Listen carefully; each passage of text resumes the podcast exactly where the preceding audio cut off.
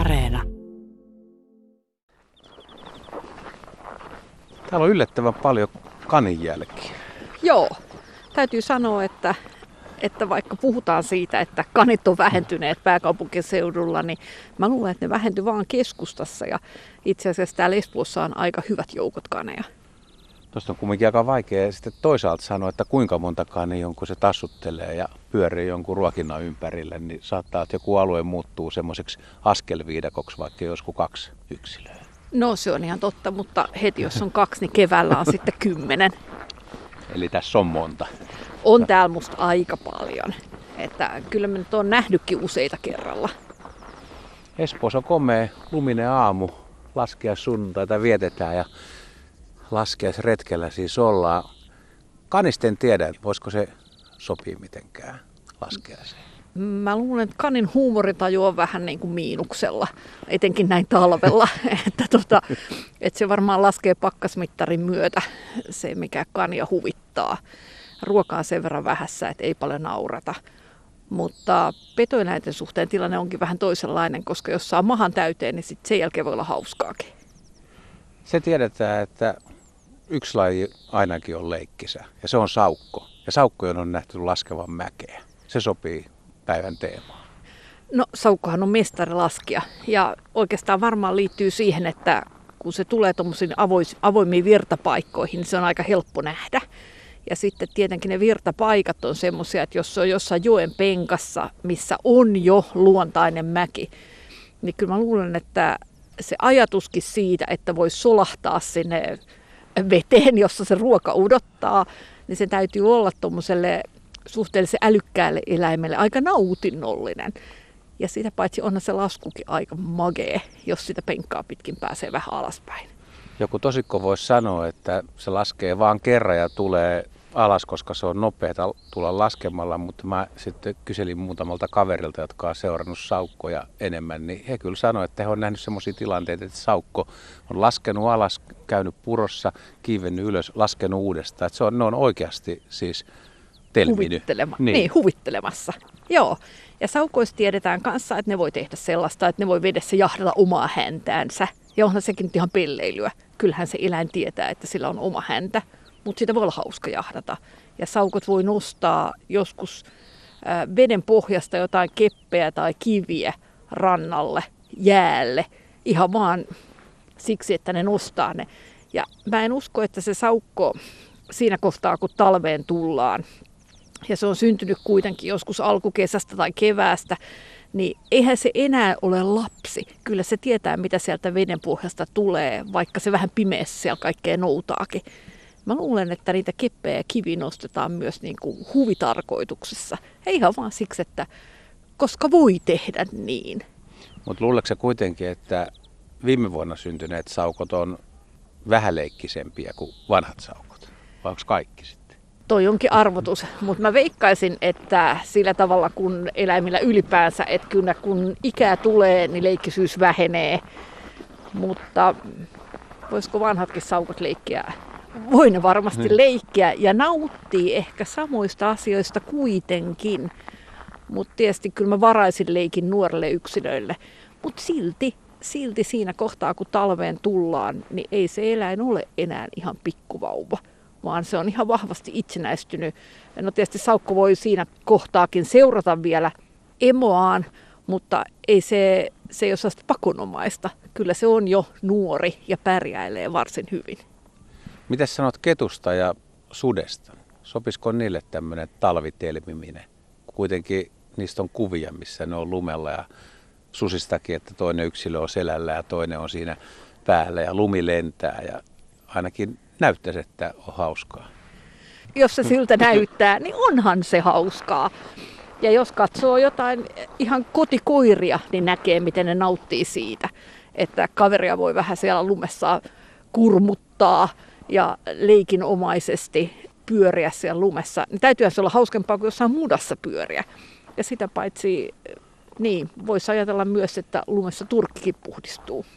Siis lumihan on loistava pesuaine. No ajattele kaikkia niitä, jotka vie matot pakkasella ulos ja käy harjaamassa ne. Että kyllä sen jälkeen lika lähtee ja pöly lähtee ja haju lähtee.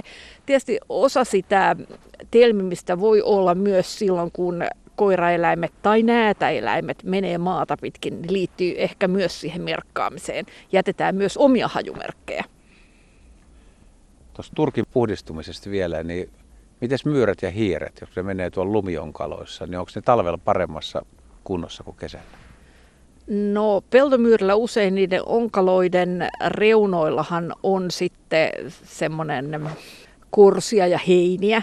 Että sikäli nehän voi olla sellaisia makkaroita keväällä, kun näkee. Ettei ne välttämättä niin puhtaita olekaan sisältäpäin sitten, kun on sulaneet ja se myssö on tarttunut ja muodostanut sitä makkaraa. Mutta tietysti niin kauan kun on jäässä, niin eihän niistä liika tartu. Ja on tommosiakin lumiluolia, mitä nytkin sataa uutta lunta hiljalle ja täällä on kiva pakkaskeli, niin jos ne tulee vaikka ruokintapaikalle, niin ne voi tulla pienen matkaa ihan tommosen puhtaankin tuoreen lumen onkaloissa sinne. Se on suojassa. Niin tuleekin, joo. Ja sitä näkeekin musta toissa ruokintapaikoissa, että aika helposti jyrsiä tulee sieltä lumen läpi. Ja tietysti ehkä se on vielä enemmän turvaa, mutta olisiko siinä myös joku hauska puoli. Ehkä se on se nautinto tietää olevansa turvassa. Palataan päivän teemaan eli laskemiseen. Ja mä oon nähnyt semmoisen videon ja on kyllä nähnyt tapahtumankin, missä varis tulee tuommoista harjakattoa alas sillä lailla, että no se on mun tulkinta ja vähän inhimillinen tulkinta, että se tosiaan laskee sitä harjakattoa, että se on mukavaa. Ja varislinnut on tunnetusti älykkäitä. Miten sä tulkitset varisten laskut? Mä oon nähnyt ton ihan saman. Mä muistan sinä keväänä, kun mä kirjoitin ylioppilaaksi, niin oltiin semmoisessa suuressa auditoriossa ja siinä oli 50-luvun kerrostaloja vastapäätä ja niissä oli harjakatot ja varis laski siellä mäkeä ja meinasi jäädä ylioppilaskirjoitukset, niin kuin ajatukset harhautua vähän väärin asioihin, kun jäin seuraamaan sitä variksen laskua. Ja silloin vielä se lumi suli sen variksen painon alla, että se lähti vyöryy alaspäin. Ja se vähän niin kuin siivosi sitä kattoa lumesta jokaisella laskulla. Ja aina palasi uudestaan ja uudestaan, ja se lumi vyöry sen painon ja sen mukana alaspäin. Olosuhteet sattuu olemaan sellaiset. Ja kyllä mä väitän, että sillä se teki sitä huvikseen ja nautinnokseen ja siksi vaan, että se kykeni siihen. Se oli hauskaa.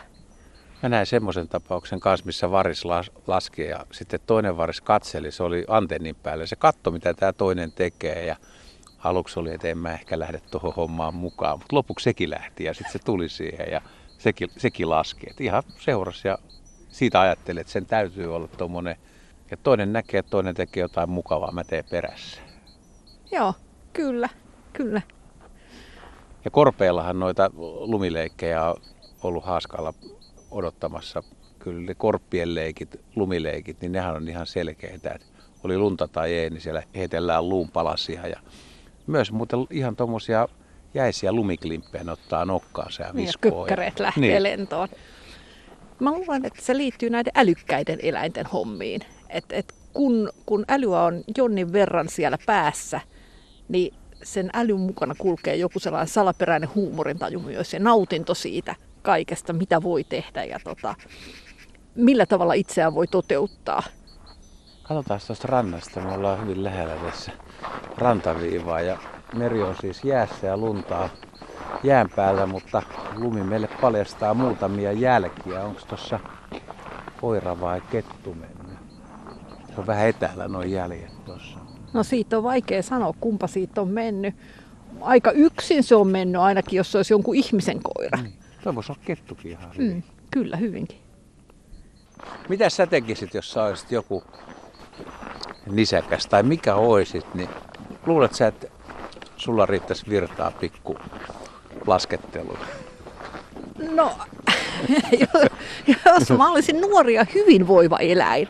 Et mä luulen, että silloin kun on todella hyvin syöty ja pullat on mahassa, jos mä olisin vaikka sellainen roskeksella käynyt rotta ja mä olisin löytänyt jotain mieleistä laskeuspullaa syödäkseni sieltä, niin kyllä mua naurattaisi ja kun mä kaverit kohtaisin, niin mä antaisin niiden haistaa mun viiksikarvoista, mitä mä oon syönyt ja sit jos mä olisin oikein pulleen, niin mä laskisin mäkeä tyynesti alas.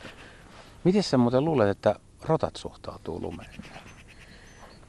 Rotta on kauhean älykäs ja mä luulen, että rotan suhteen tietenkin tilanne on semmoinen, että rotta epäilee kaikkea uutta ja uudet asiat tuppaa olemaan sille vähän vaikeita. Et mä en tiedä, saako rotta heti siitä sitä hupia, mutta kun se tutuksi tulee se lumi ja jää, niin kyllä mä veikkaisin, että rottakin voi liukua jäämäkeä, jos se vie jonnekin, minne se haluaa mennä. Vaikka roskikselle.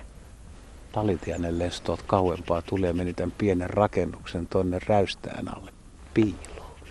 Se on nyt hetken siellä ja kohta se lähtee taas liikkeelle.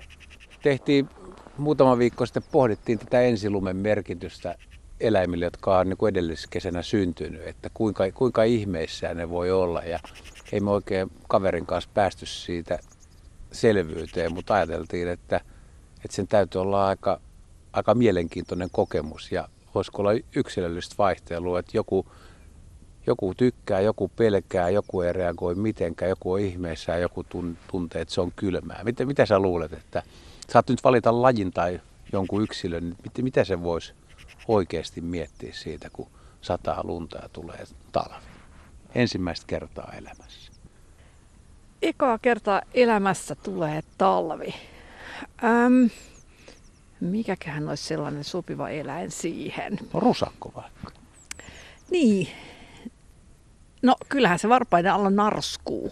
Ja sen täytyy olla hämmentävä tilanne sitten, kun ensimmäistä kertaa hyppää sellaiseen hankeen, joka upottaa alla. Että ihan oikeasti niin kuin, hanki kohtaakin vatsan. Ikään kuin, että mulahtaa sinne oikein kunnolla. Ja ei kulje enää niin kunnolla. Ei kulje, menee vähän sillä kahlaille, niin. Ja mikä oppimisprosessi, että huomata, että tämä olikin vähän vaikeaa, mun täytyy vähän miettiä, mihin mä astun, onko tämä hyvä vai huono. Niin kyllähän se, kun se koko kesä ja syksy on mennyt sillä tavalla, että hallitsee ne hommat jotenkin, ja yhtenä päivänä sitä lunta onkin enemmän, niin kyllähän se yllättävä tilanne on. Ja mä oon ihan samaa mieltä sun kanssa siitä, että eläimillä on sellaista temperamenttia, että joku yksilö on rohkea. Ja se on rohkea joka ainoassa tilanteessa, mihin se tulee ja menee. Se voi olla rohkea jonkun ruokailun suhteen, uskaltaa tulla ruokailupaikalle. Ja mä luulen, että se rohkea eläin kestää sitten sen, nämä ylläritkin paremmin ja ottaa ne ehkä vähän helpommin kuin se ujo ja varovainen yksilö.